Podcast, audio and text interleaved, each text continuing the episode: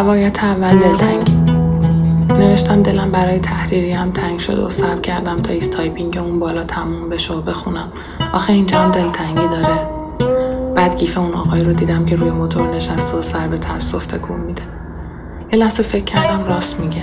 خود منم تا همین دو هفته پیش اگه همچین جمله رو میخوندم همچین جوابی می‌دادم. اما حالا بعد از ده روز گذر از سختی و ترس و یه هفته دوری از تحریریه که توی شش سال گذشته خونه دوم من بوده دلتنگ هستم.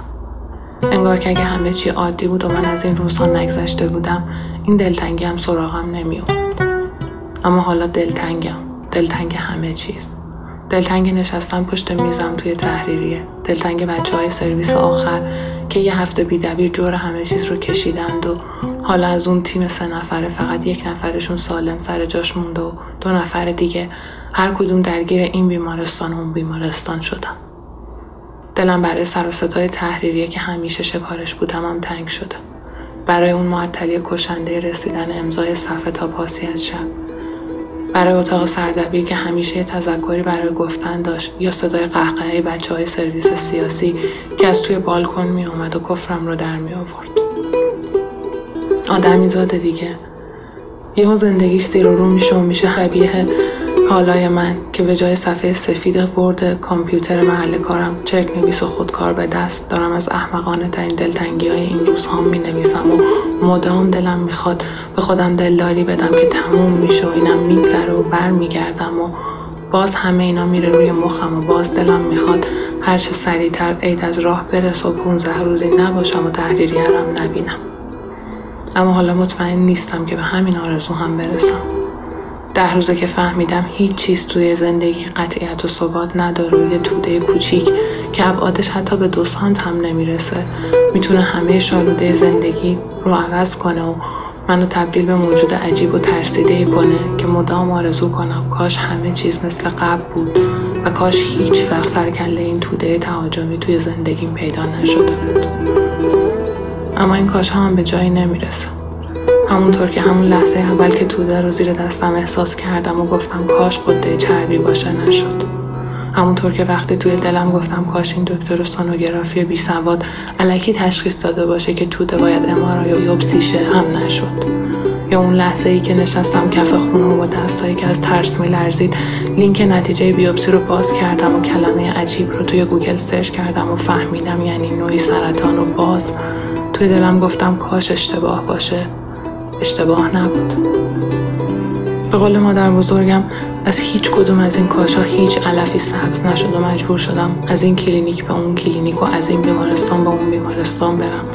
تا هرچه سریعتر این توده از تنم بیرون بیاد و تا دیر نشده بزرگ و بزرگتر نشده جا خوش نکنه توی تنم و نخواد بره به مهمونی و به قول دکترها باقی ارگان ها رو هم درگیر نکنه. حالا به تعریف علم پزشکی بیمار سرطانی تازه جراحی شده ای هستم که باید منتظر جواب پاتولوژی بمونه و نقاهت یک جراحی رو بگذرون و اوقات خودش رو با دراز کشیدن روی تخت و زل زدن به سقف سفید و کنار اومدن با بحران روزگار بگذرونه. همه میگن میگذره. میگن نه ترس و قوی باش. چیزای زیاد دیگه هم میگن. من دلداری از سر دوستی محبت عشق همه اینا رو خوب بلدم. خودم بارها اون طرف معرکه ایستادم و همینها رو به نفر دیگه گفتم. اما راستش رو بخواین این طرف اوضاع خیلی فرق می‌کنه.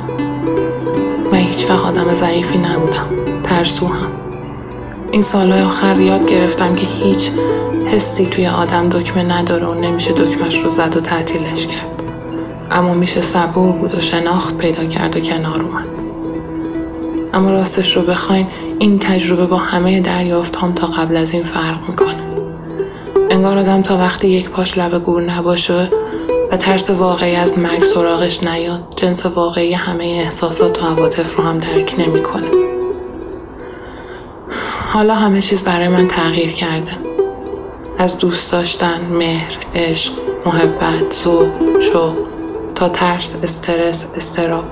و هر حس سیاه دیگه چند برابر واقعی تر در زندگی من خودش رو نشون میده و من گیج و مبهود فقط دلم می‌خواد درست ببینم و حس کنم و رفتار کنم می‌دونم اول راهه و می‌دونم قبلتر از من دیگرانی با تجربه های بسیار دردناکتر، سختتر این روزها رو گذروندم. ناامید نیستم. امیدوار هم نیستم.